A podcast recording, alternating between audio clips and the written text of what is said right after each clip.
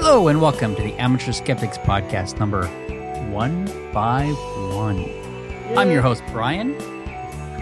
Who was that squeal? Saying, yay, we made it to 151. Oh, yeah, we did. We made it to 151. And of course, that's Ian, who does the counting. Yep. Not the accounting. There is a big difference. And of course, Mac. You got a pretty mouth. And our token female, Terry. I have the smallest fingers of all of us. And the man with the smallest balls of them all, the dumbass himself. Here to join in the happy playtime. How is everybody doing this evening? I'm a little confused. I did not know that Terry was token. And it's way after 420. Oh, no, 420 is a month off. It's a Colorado marijuana joke. For those of you who didn't catch that. Yeah. You know, it's funny. Just before the podcast, I was telling Terry that I don't think Mac knows how to say vulva. And what did you say, Terry? No, he doesn't. He always says vulvo. That's because that's how you pronounce the car's name. Oh, boy. Well, good. So everybody's in one piece. Everybody's doing well. So I'll go into what's going on with me. Oh, okay, good. This weekend I'm going to Starfest, but due to the way our podcasts get out, that's a bit late for me to announce that. But I love the passive aggression of that, by the way. But we talked about last podcast, so hopefully that will be out. Sorry. I'm behind, I know. But this should be out hopefully by the end of the month, which the last weekend of March, the 25th through the 27th, I will be at AnomalyCon. I've gone every year so far. It's a fun steampunk-themed convention, but it caters to sci-fi in general because I will be doing Doctor Who trivia, time travel, science. I can't remember the other panels I'm on. I'm on like 5 different panels, though, so it should be a lot of fun. And then the other thing to talk about is, as our writers know, as our listeners know, I am a writer.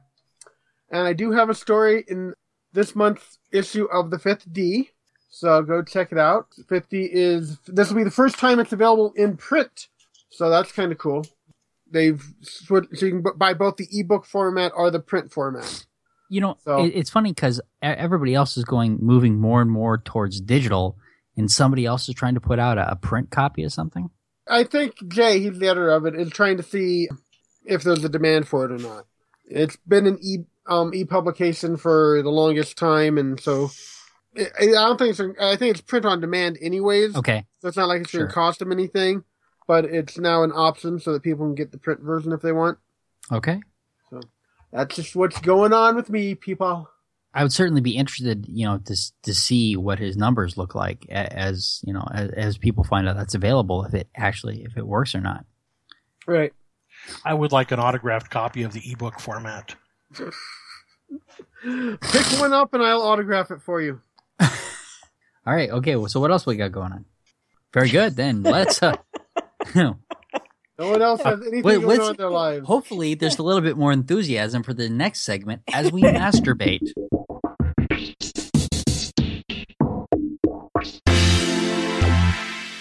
The Amateur Skeptics present Ian's Masturbation Moment, brought to you by the Dumbass Media Empire. The Dumbass Media Empire, bringing you content that touches people while they touch themselves. Yeah. So to be fair, I haven't read this. You did kind of get it in late. Oh, sorry about that, but... Well, that's okay. Not the first time that's happened. I do it all the time. But so what am I looking at here? So the title of your article is, It's Seriously Time to Confront the Girls Don't Masturbate Taboo. And aren't we always, isn't that something we always do? Yes. Of course. Okay. Well, then this article is very fitting, isn't it? Yes, it is. And it's got some good information in here. I like at the bottom, they've got this poll. Do you think female masturbation needs more visibility? Yes, yes, oh God, yes. So I want to see it all the time. It says research, however, counters the theory that women don't masturbate. So what research are we talking about?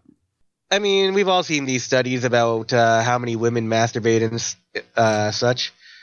Apparently, nearly 95% of surveyed women had admitted to masturbating in 2008, a jump up from 74% in 1979 and 62% from in 1953. Okay. I don't know whether women are masturbating more or they're just willing to admit it more. I suspect that they're just willing to admit it more. That would be what I would suspect, right? But I guess there's no way to show that, is there? No, I guess there's not. They've got a chart here. How often do you masturbate? And I'm very disappointed to see that, like, among women 18 to 24, 36.5% of them say they haven't masturbated in the past year. That's a lot. Yeah. How truthful is that, though, is the question. Good point. That is a question. And it the tendency is for that number to go up as you get older. 70 plus, it's 68.6% haven't masturbated in the last year, although 25 to 29, only 28.5% hadn't masturbated in the past year.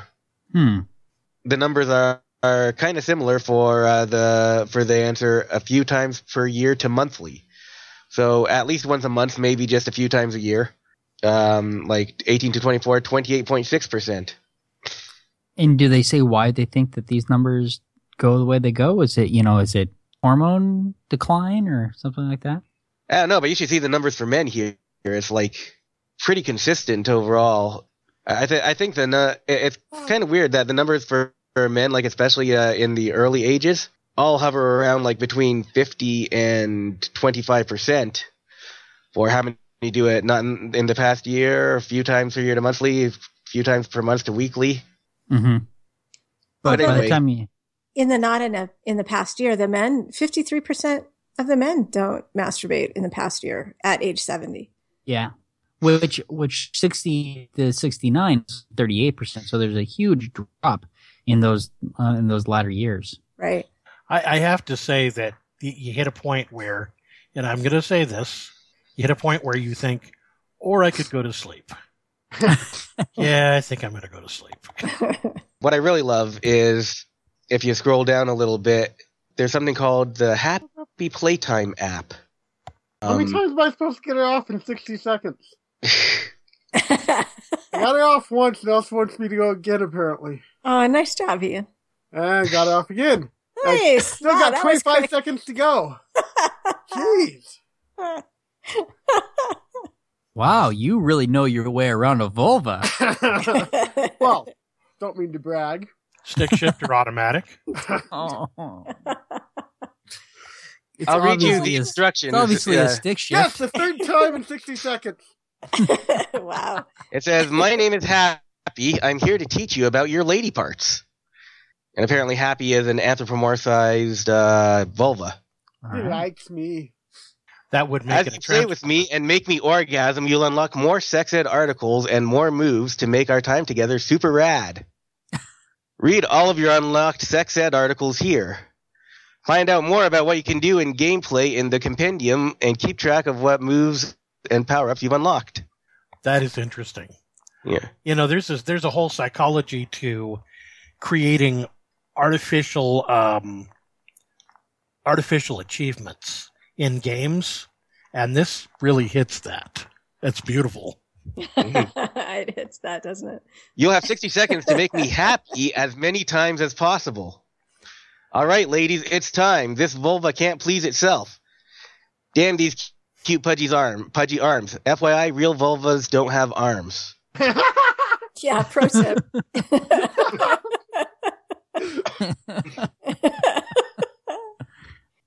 But as we learned last podcast, it's also important to get yourself into the right headspace. Right. Yeah. I think I might be doing it wrong a little bit. I tried doing what the instruction says and fiddling around, but I think I was clicking on the wrong space and it looked like I was trying to drag the circles rather than rub them. Got her off 4 times in 60 seconds. So. Well, you'd be my record.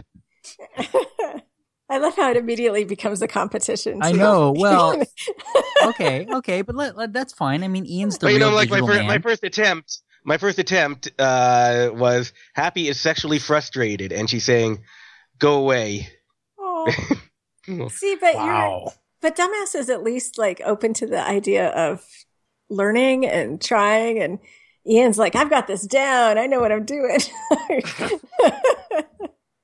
That's right. I need to be taught.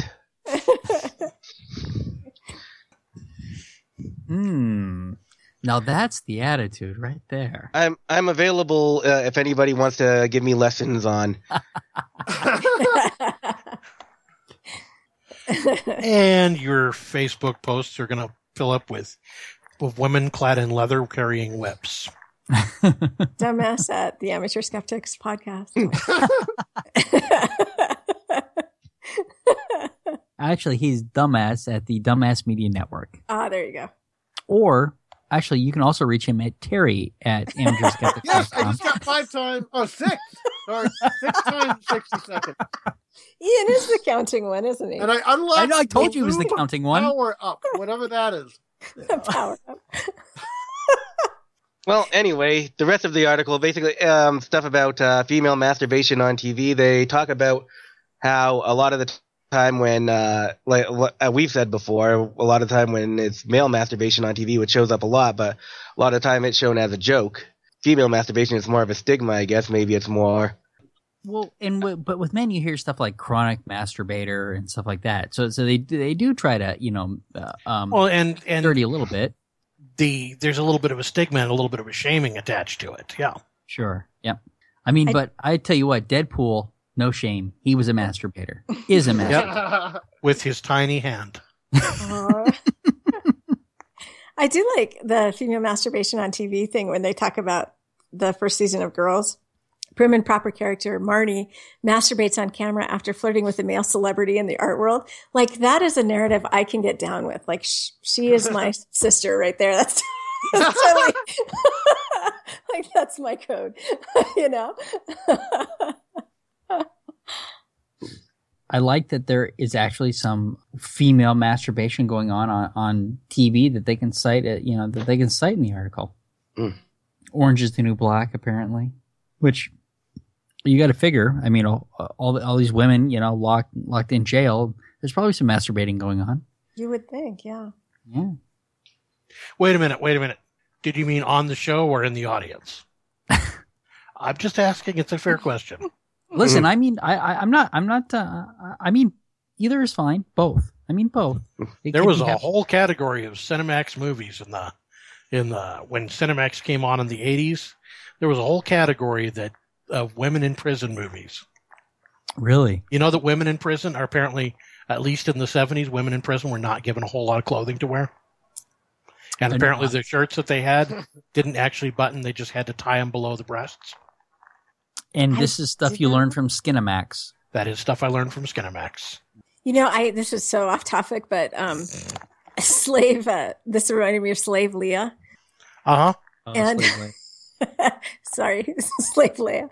And there was a cartoon that Donald Trump was Jabba the Hutt and Ted Cruz was the slave. It was awesome.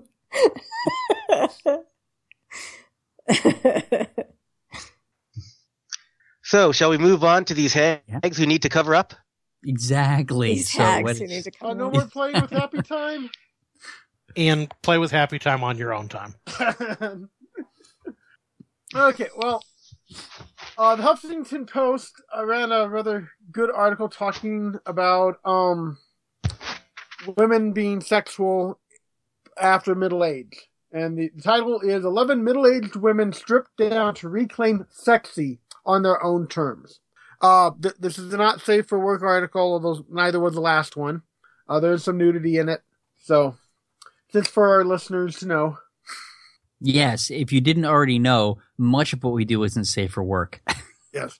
But anyways, what this does is it actually has interviews with 11 different women talking about their sexuality. Ages are between 48 and 67. You know, we're talking about stigmas. You know, we just did the masturbation one. There's also the stigma of the older women not the sexuality with them being kind of a taboo thing and not attractive and such. These women talk often about how they feel better in their older age than they did in their 20s because they're not feeling like they're competing. they're more relaxed, they're more comfortable with their bodies. Okay. They're just wanting to enjoy themselves instead of busy worrying about trying to be pretty, trying to be competing with the other women, stuff like that. They're just saying, no, I'm comfortable with my body. I'm going to enjoy sex, and that's it. A little bit off topic, but not really off topic. I found out kind of by accident that there are whole categories based upon different predatory cats of older women who like younger guys. Not just cougars? Not just cougars, but apparently it goes through tigers, jaguars, and lionesses. Lionesses being the oldest. Oh. I like that recurring theme that they've sort of relaxed into themselves and they're not as worried about societal norms or what other people think. Mm-hmm. Yeah, and like so that seems to be in just about all of these talking about comparing themselves to what they were when they were in their 20s and how they had so many different hang-ups and stuff. And they're attractive. You look at their pictures. Yeah. Talking with people, women now. And one of the things I've learned is a lot of women, when they're younger, do seem to have some of these hang-ups. And the ones I know that have the healthiest mentality sexually now are the ones that learn to not worry about being sexy, but to say, I'm going to act that way and see where it takes me. And normally what they find is when they start letting themselves feel sexy, whether or not they necessarily believe it, but if they can get themselves to the point where they feel sexy and acting it, it goes along with they seem to become more attractive with that. There is a mindset. Fake it till you make it. There. Right.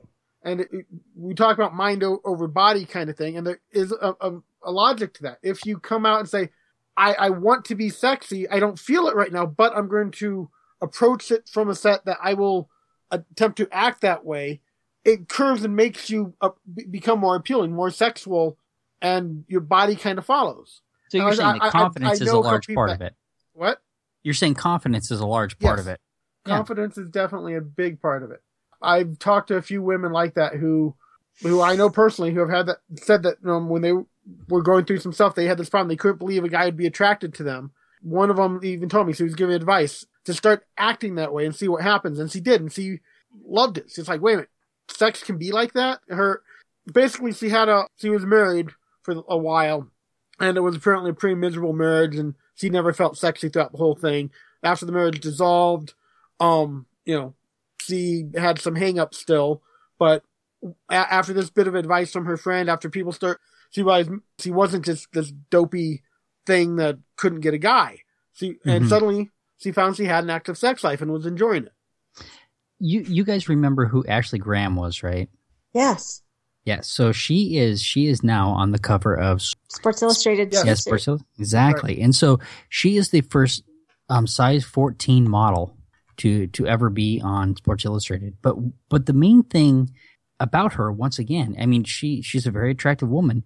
It's her confidence, though. I mean, she is so comfortable in her skin that it really comes through. I mean, she doesn't dwell on the cellulite and the back fat, and she gets out there and she does her thing. And I guess it's inspiring to see that because we see so many people shy away from their bodies. Right. Yeah, absolutely. Coming from the female point of view, the article itself, I think the same somewhat goes for males as well. From what I've seen, guys that come out and are just confident and feel sexy are more likely to attract women than the guys that you can tell just don't feel comfortable about themselves. Right. So it's a general human condition. Sorry, I'm still scrolling. These women are gorgeous. They're so beautiful.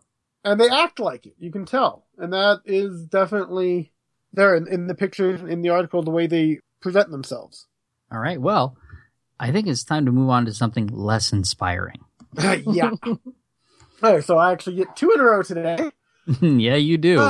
This one. Oh, man. Okay. So cartoon depicts transgender rights as a threat to women and children.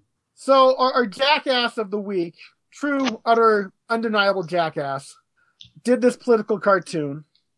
In it, you have this sleazy-looking guy who may or may not be wearing underwear, but is definitely not wearing pants, coming into a woman's restroom with a trench coat on, holding a camera, and saying, I'm transgender.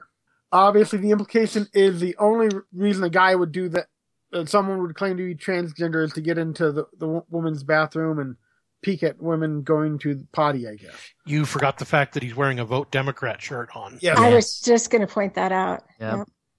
Yeah, I looked at a few more of Mr. Branco's cartoons. They're all in pretty much the same vein. He's definitely rabidly Republican. Well, and transphobic. But as the article points out, it's kind of stupid to even think that's going to happen. One, transgender or not, if someone comes into a public restroom and starts taking pictures, it doesn't matter what sex they are. That's messed up. Right. Yeah. They're abusing. They're already. That's a problem. Even if he came into the men's bathroom like this, it would be a problem. Yeah. Then the fact not that for very long. What are you going to most likely take pictures of? Well, the main thing you'd have access to is people washing their hands. Wow. Yeah. Ooh. That's hot. Wait a minute. Let me see. Hold on. Shit. Oh my God. Can you put the microphone closer? Yeah. Are you playing that Happy Playtime app now? Okay. There is a hand fetishism. Sexual fetish for hands, such as washing or drying dishes. Rule 34. Does it say anything about short-fingered vulgarians? It does not. Nobody has a fetish for that. Well, I'm pretty sure somebody's got a fetish for it. Ted Cruz. Ted Cruz. But basically, this is clearly one of those messed up things of just creating fear for the sake of creating fear, because there's no logic at all to the bullshit. Is political cartoon this guy put we out. Are not this idea that we are trying to empower cisgendered men to have an avenue to get into women's restrooms is ridiculous. Yeah. Well, no, it's the same kind of fear that gets fed in huge doses to anybody watching Fox News or that ilk. Yeah. Right, that's what they make their bones on, and that's what they continue to support because that's what gets them ratings. I mean, so there are people out there who fear this. The only thing I could possibly see as being that somebody might be able to do is maybe if they go into one of the stalls and place a hidden camera there. But even that, you sit down in a way that you show no private parts. Yeah, I mean the chance of getting a glimpse of something good. You'd have to get the camera in there just at the right time. But I mean, people have done that. Yeah, and they have. Yeah. But if a guy and that's the thing. But it doesn't require you going in and saying you're transgendered in order to do that. It just requires you sneaking in at some point when nobody else is around. Yeah, but that's the point. Is that those kinds of things have always been an issue, and creating laws or creating a tolerance for transgender people to use the restroom that best fits them does not promote that kind of thing. It's unrelated. Right. It's completely unrelated. But yeah, I mentioned in a past podcast that AnomalyCon this year will have unisex bathrooms. Right. Pronda went and got the approval from the hotel to do that. But once again, they are conflating transgender and sex offender. Yeah. That's not a connection. It's not right. But they don't want to look at this as a nuanced thing. They if they conflate them, they can create fear. Well, the cartoon itself disproves its own point because what can you see in this panel? You can see people washing hands and closed stall doors. That's all he's going to see. Yep. Right. Well, that's not true. You can kind of see the woman's pants around her ankles in the stall. Yeah. Well, yeah. Yeah. There's that. Well, but the problem is now she's got her ankles covered. So what is he going to look at? It's so silly, but people freak out about it. Yeah. And they always freak out about the danger to their daughters in the women's bathroom. They never freak out about the danger to trans women having to use the men's room. I'm not worried about the trans woman in the restroom. I'm worried about the cisgendered male that's a sleazebag. I am worried about the trans woman who's forced to use a men's restroom. I'm worried about that person too. I agree. So yes. So AF Branco? That's how it's pronounced? Probably. AF Branco is our jackass of the week. All right. Yep, he wins. What does he win? Basically our digital disdain and a year's supply of Rice-A-Roni. Actually, he wins a free drug testing and I get to choose the lab. He wins an opportunity for us to promote transgendered rights. Oh yeah, I guess that too. Nice segue, by the way, Brian. Thank you. Oh, sorry. All right, I totally screwed that up. Sorry. So this Canadian lab spent 20 years ruining lives. Yes, and let's start off this article by shaming Dumbass, where the shame belongs, because he's supposed to be watching Canada for us. Okay, listen, you have no idea what you're talking about. Me, Wolverine, and Captain Canuck, we were like right on this. It took a long time for us to gather the evidence and finally close these guys down, and what thanks do we get? Well, they canceled Alpha Flight and killed all the members, so that's not really thankful. So anyway, basically this Canadian lab was the upshot of it is that they were performing drug testing as if they were a forensic lab, but they were actually only accredited and performing tests as a clinical lab. So they were being treated as if they were forensic experts. The tests that they were doing were not forensic quality tests. What they said in here is that the difference between a forensic test and a clinical test is that a clinical test is used for research. Forensic science has its own standardized framework and methodology, and this laboratory, Motherisk, completely disregarded. So essentially, what they've done is they've taken and declared a large number of people as unfit parents due to drug abuse when they were not actually qualified to prove that. I think there was one case in here where a mother was accused of taking so much alcohol that basically it would have killed her. Yeah. And nobody blinked an eye at it. Yeah, that is kind of crazy. There's a quote here. Scientific evidence is often complicated and cloaked in a belief that reputable and experienced doctors providing expert evidence in court can't be wrong. The public is too easily accepting of these experts at face value. You know, but the other problem here is in an article that I think we're going to cover later, that we can't all be experts in everything, and we do have to accept these doctors as experts. I mean, who have the training in the field. It's hard to second guess them if you're not. The people that can second guess them are other people in the field. That's what peer review is for. Well, and it sounds to me like whoever was on the defense should have found a way to refute the expert testimony. Here's where you were talking. There are some things too. I mean, I talked about that hair test before. Apparently, the test indicated that this woman had been drinking 48 drinks per day for 90 days. Yeah, that's crazy. Yep. That is absolutely crazy, and I mean. Yeah. I guess, you know, like you kind of like expert testimony, you do kind of nod along, but you got to like let your brain click in at some point and say, wait a minute, I've got more questions about this. Right. But here's the thing is that in these cases, you expect there to be an expert on both sides so that they can try to refute the evidence. Right. So clearly something is going awry with the system. Yep. Well, we don't really know. We're more familiar with the U.S. system. I don't know how similar Canada's system is.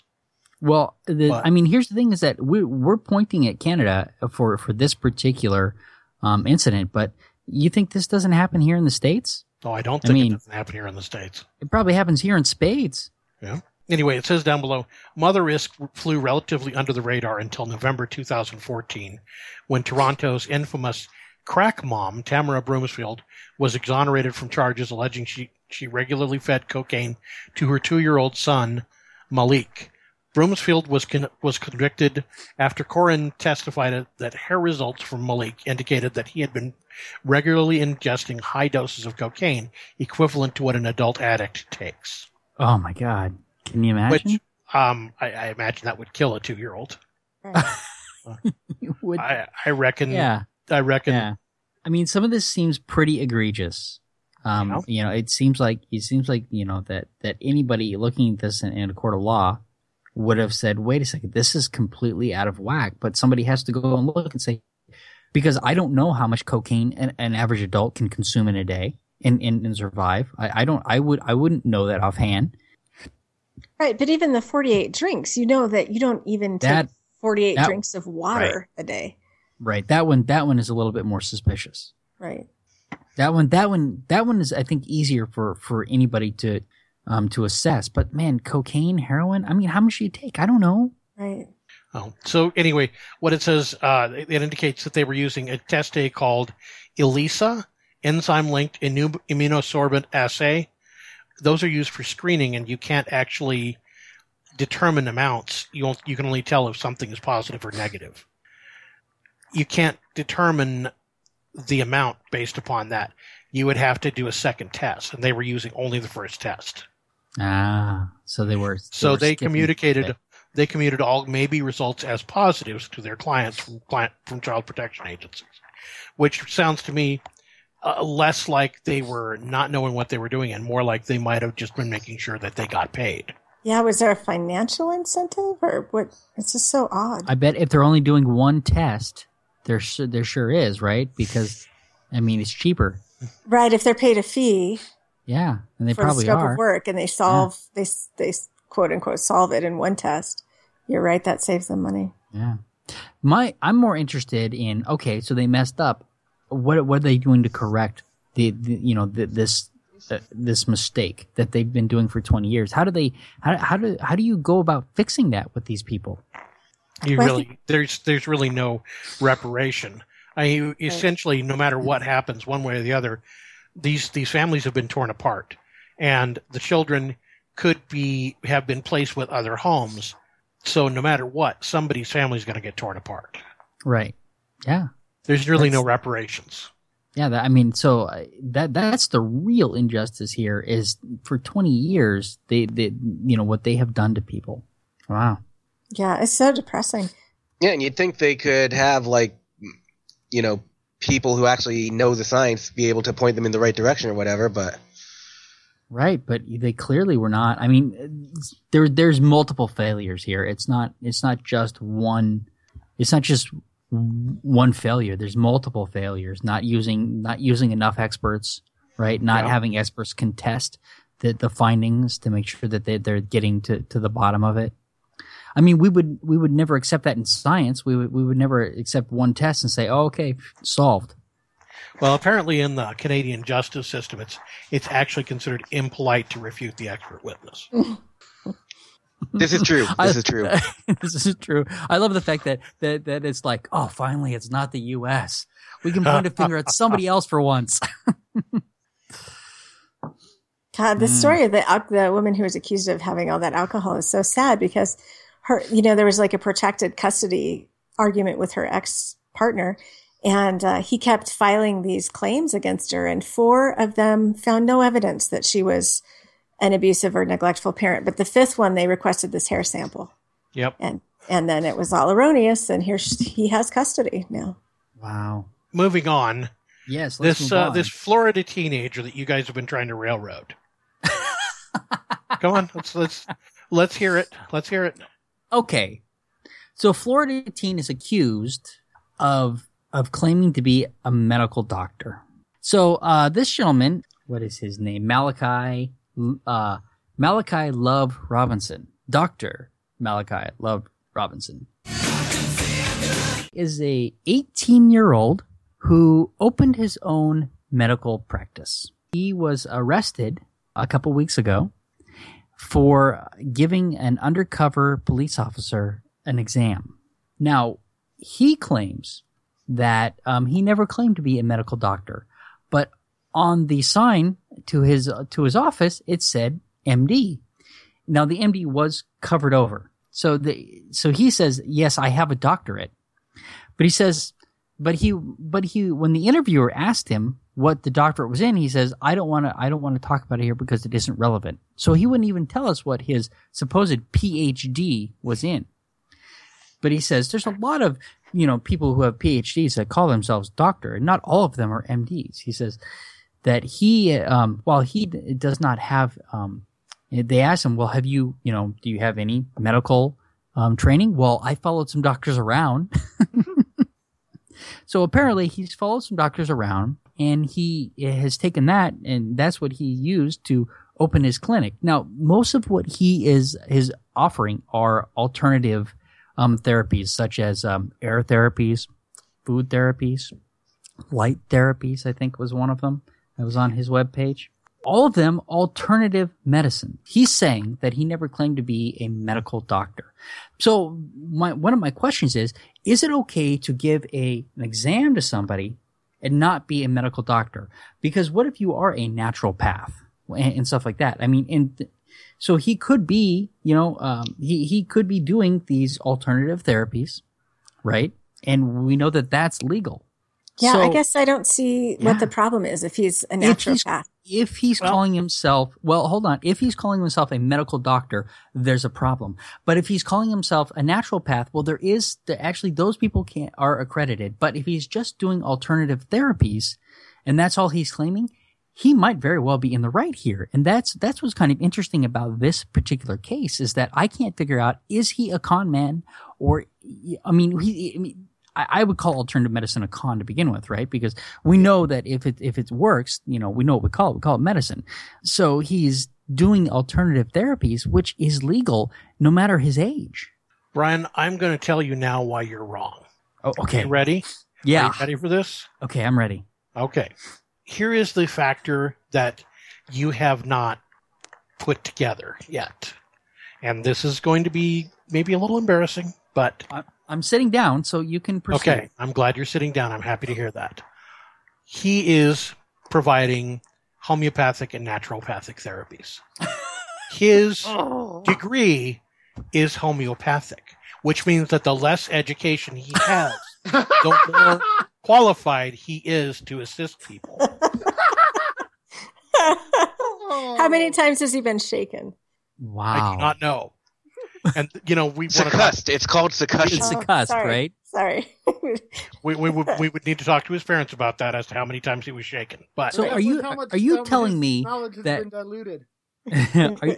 are you telling me that Dr. Malachi Love Robinson is shaken, not stirred? I am saying that he appears to not be stirred by that, and I do not believe he is deluded. I believe he is diluted. Oh, man.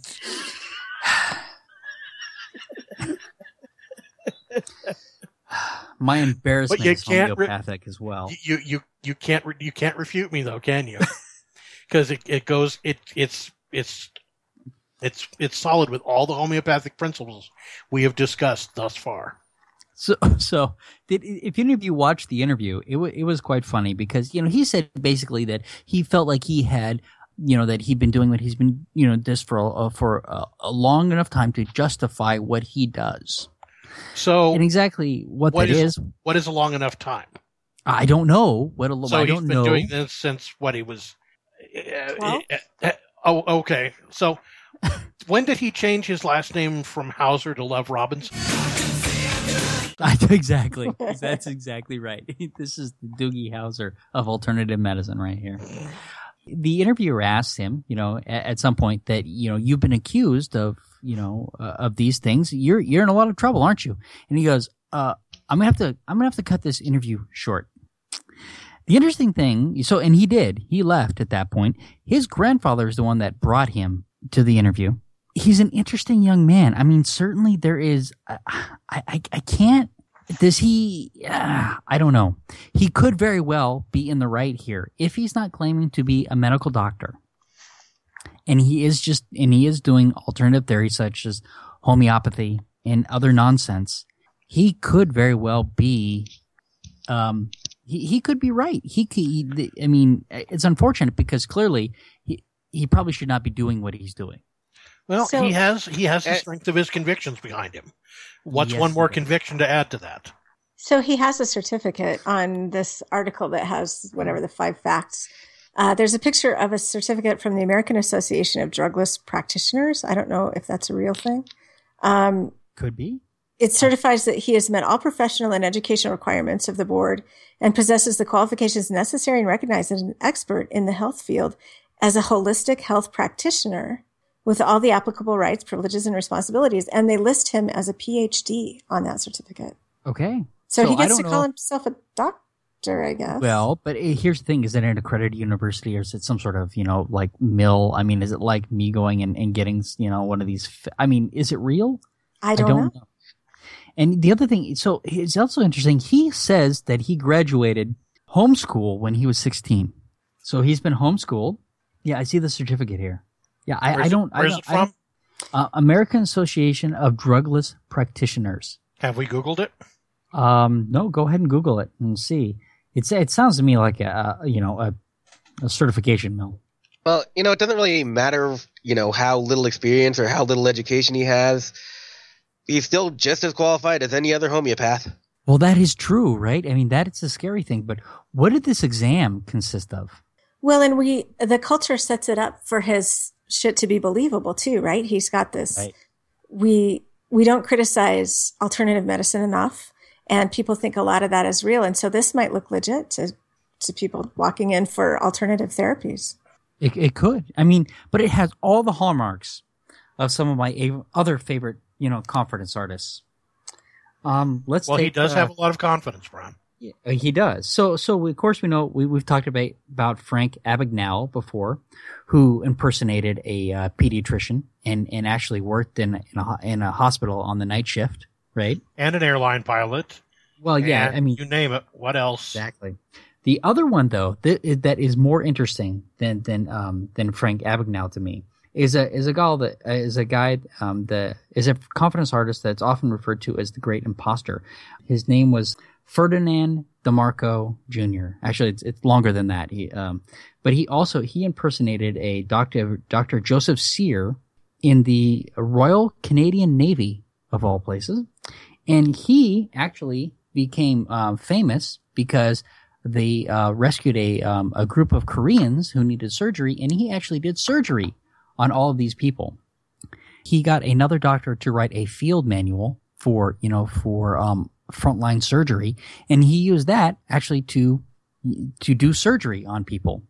So not only did he not have any sort of medical training, so this is not, I mean, while this is not a very common thing, it's not, I mean, there has been people who have impersonated doctors and probably have done more dangerous, have been more of a threat to their patients than Dr. Malachi here, or Dr. Love Robinson. This may be, if he's not claiming to be a medical doctor, it could be legit, right? I mean, unfortunately. Yeah, I don't see a problem if he's above board about being an alternative holistic health practitioner, right, or whatever the hell. Yeah. Who is eligible to apply for board certification with American Association of Drugless Practitioners? Any doctor or practitioner who practiced drugless therapies or methodologies. And apparently anyone who has $285 and a yearly fee of $150 to maintain membership. That's who's eligible for that certificate. And it's considered a doctorate at that point?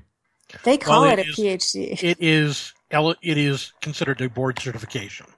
They have a whole list of schools that you can study for your certification at too. Mm-hmm. And it's fascinating. It's like the Ohm Wellness Center and the University of Ayurvedic Medicine and, the Metaphysical University, stuff like that. So it's a certificate mill. It's not accredited in any way. It's right. It's just somebody who's giving out, is in the business of creating certificates.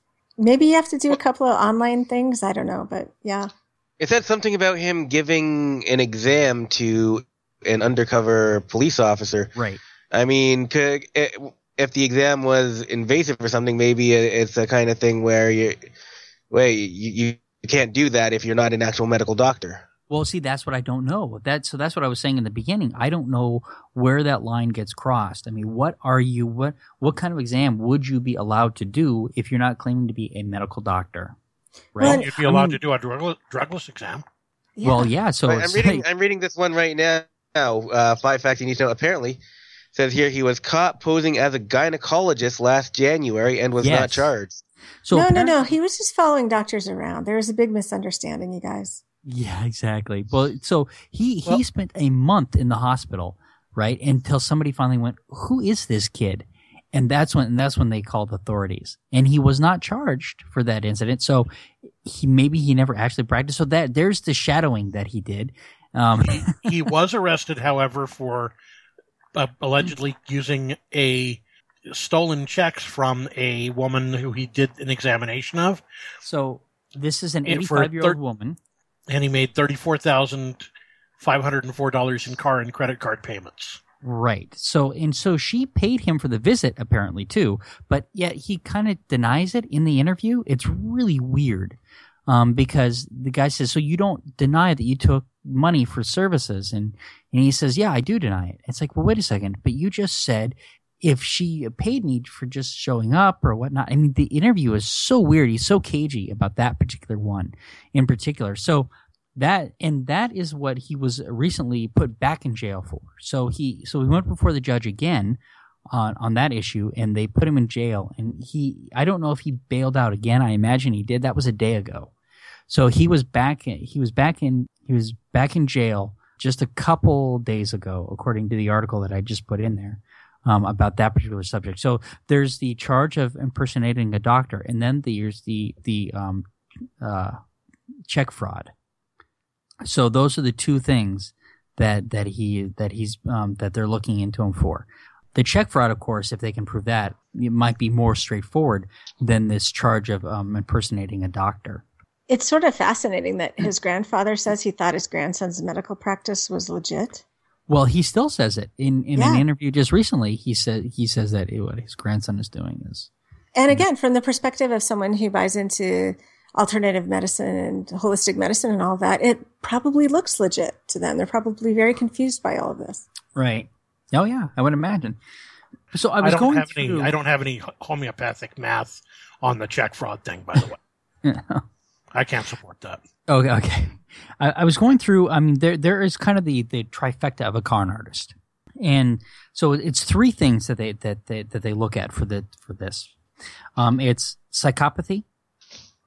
Which, and I looked these up earlier, and I'm still trying to get these three things straight. But psychopathy, sometimes known as different things. So sociopathy is a trait defined as a personality disorder characterized by the enduring antisocial behavior, diminishes empathy and remorse, disinhibited or bold behavior. Well, I mean, he kind of has that. I mean, certainly this is pretty bold, right? But I'm not sure if it makes if it's psychopathy or not. The other piece of this is Machiavellianism, which employs cunning and duplicity in statecraft or general conduct. We kind of see a little of that here too, right? And then the other piece is narcissism. Narcissism is the pursuit of gratification from vanity or egotists. So, you kind of see all of those traits here, but it still doesn't necessarily make him a con artist, right? But he is exhibiting all three traits of this trifecta of the confidence artist. I don't know. I'm still stuck on the idea that. From the viewpoint, just playing devil's advocate, of someone who believes in all of this stuff, it's hard, like you were saying, it's nuanced. It's hard to understand what he did as wrong. Yeah. You know? Yeah, I know. Like, I can see a position where his actions are defendable, not the check fraud maybe, right? True. Yeah. Yeah. If that is true, I mean, I think that we're right here on. He's a con man, right?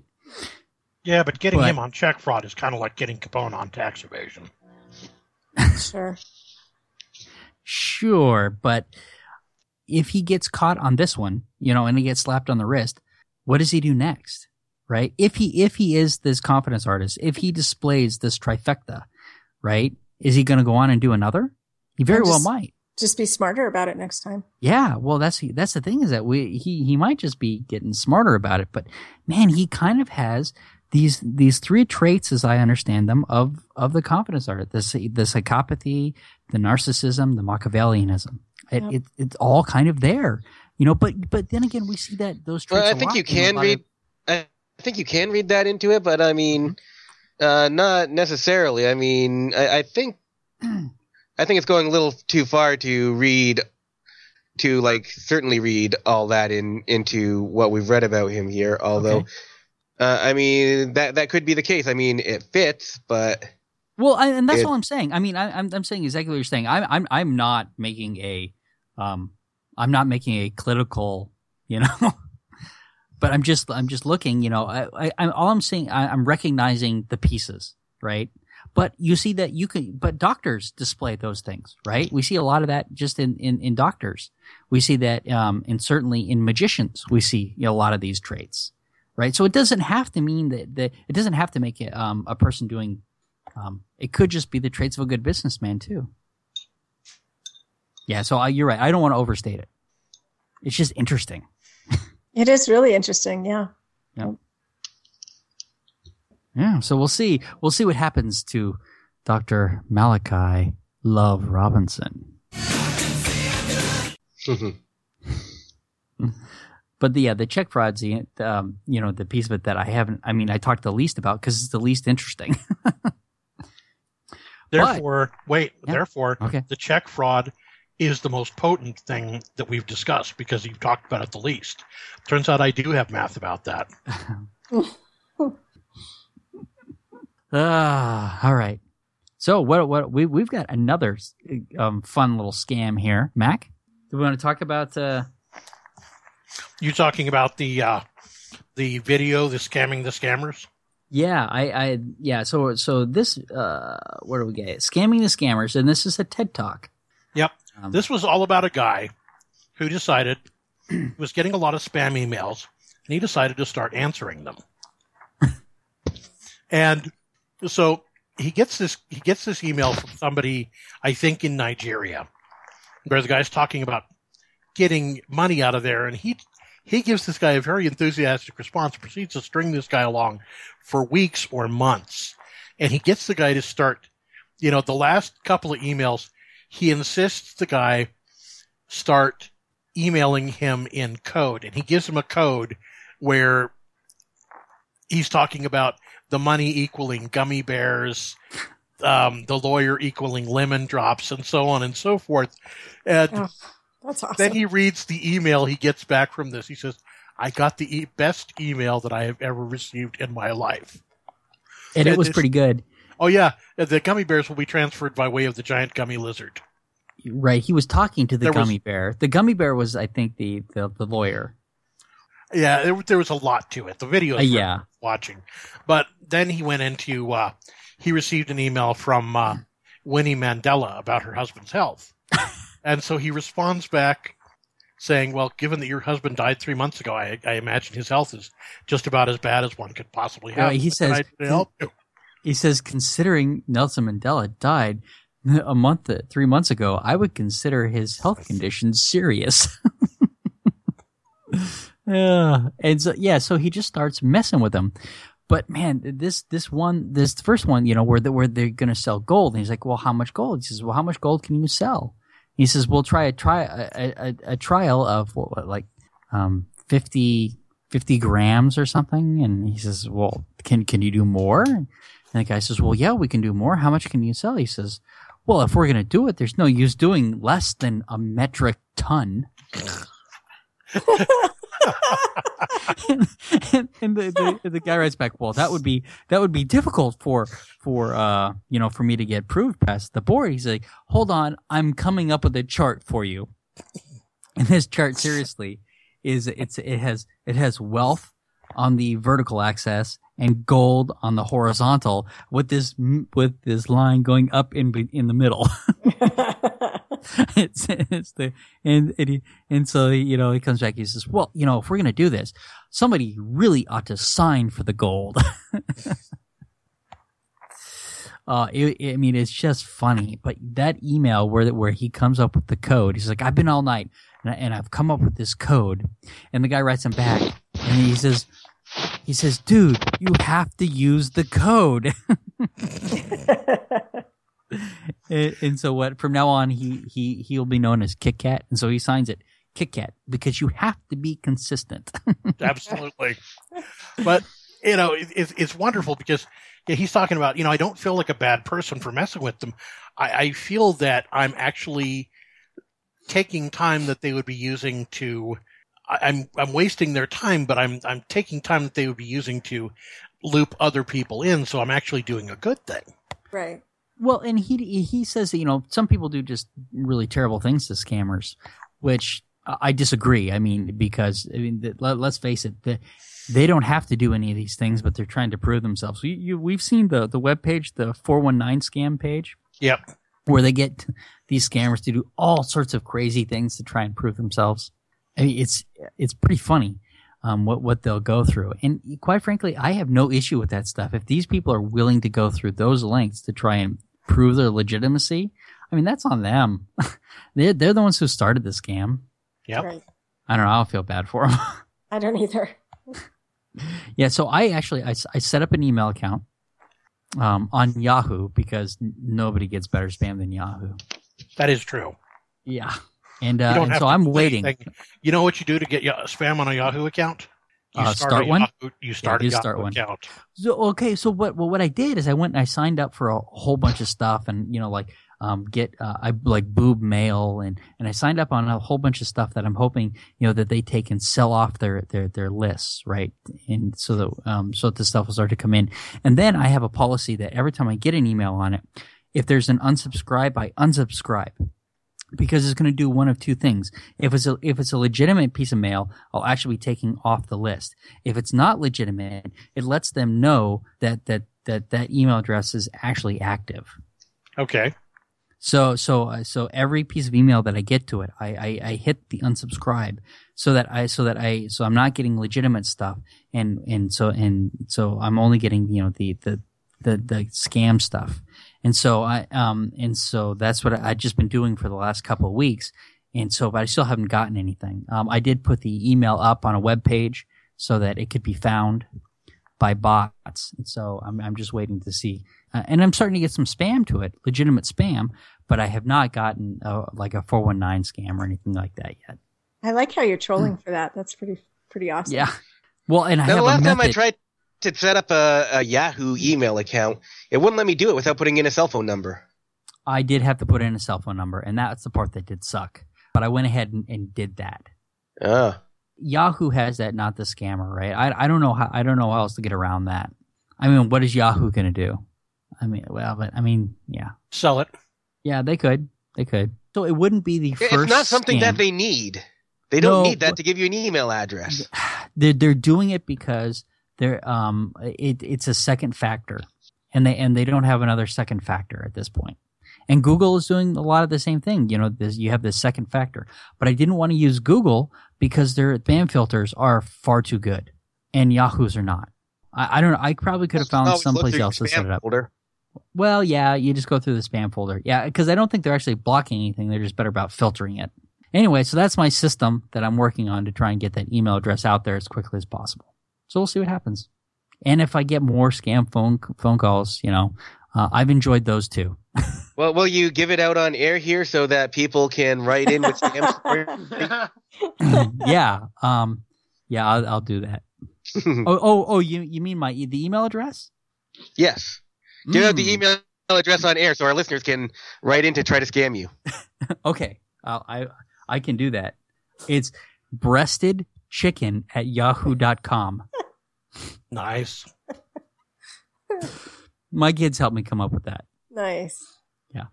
Yeah. So if they want to send scams, that's fine too. But I'm not giving out the cell number. No.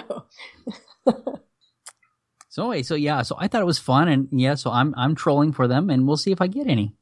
So the louder the monkey, the smaller the balls. Terry, hit it. Not right. The balls.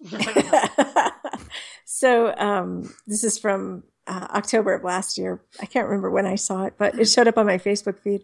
A scientific study studied two groups of these howler monkeys, and the ones who were the loudest had the smallest balls, and the ones who were quieter had the largest balls, which fits with all of my biases about hominid and ape behavior, you know, like mating behavior and that kind of thing.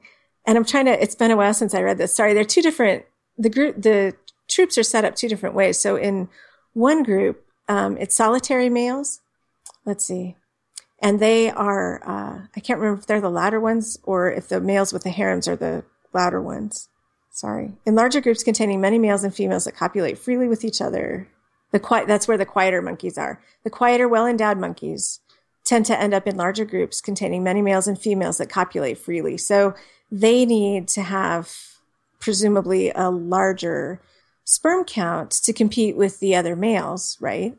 And then the solitary males need to be allowed to seem aggressive and to attract females, but they don't need to have quite as high a sperm count because they're only going to mate occasionally and they don't have to compete as much with other males. Right. So this is like the difference between chimpanzees and bonobos. Gorillas, right? Yeah, I don't know. It was just interesting because they compared the size of the testes with the hyoid bones in their voice boxes. And I love that the amount of decibels that they were physically capable of producing correlated with testicular endowment. I think that's pretty funny.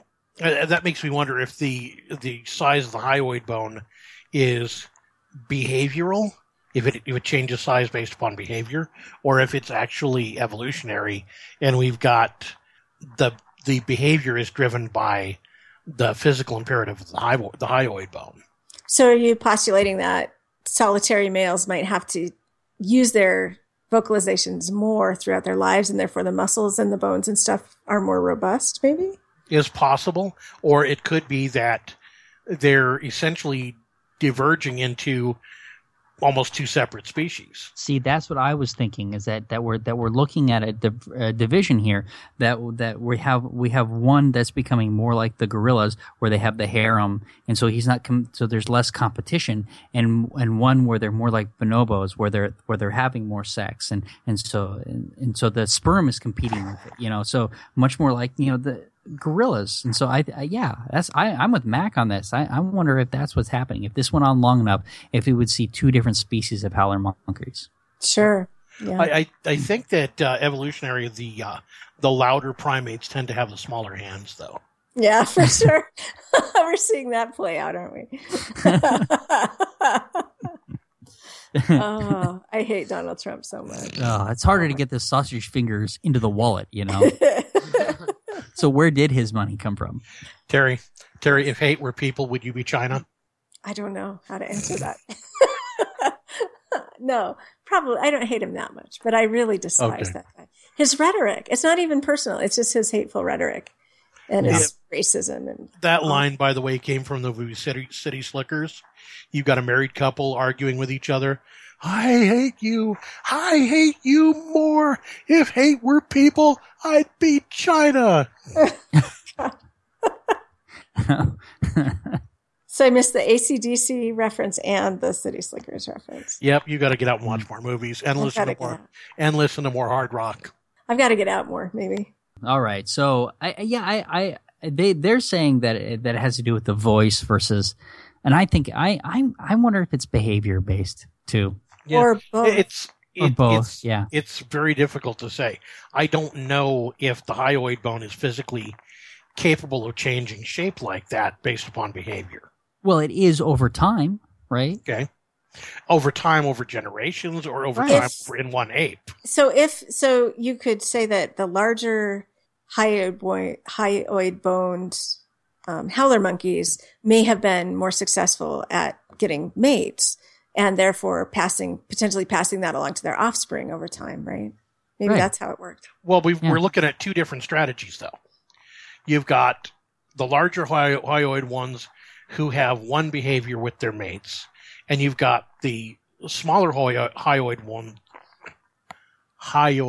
ones that have the larger testes that have a different strategy with their mates. So their larger testes are selected for, and the larger hyoid bone is selected for in the other group. Yeah, and that's why I wonder if they're actually diverging into a different species. Yeah, that could be. But you're right that the interaction with behavior is really interesting.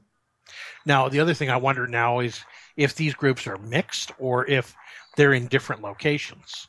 See, it's been so long since I read this. I don't know. I don't think the article said. Primary source is an article in Current Biology. Evolutionary trade-off between vocal tract and testes, dimensions in howler monkeys. See, but I don't know that I agree with. I mean, certainly their findings are legit, but is their reasoning is what I wonder. Yeah, and I'm wondering if one strategy works better in one area, and so you've got howler monkeys in that area that do one thing, and then the other strategy works better in another area. The reason that it appeals to me is that it lends itself to all sorts of jokes about male compensation behavior among humans. Yes, it does.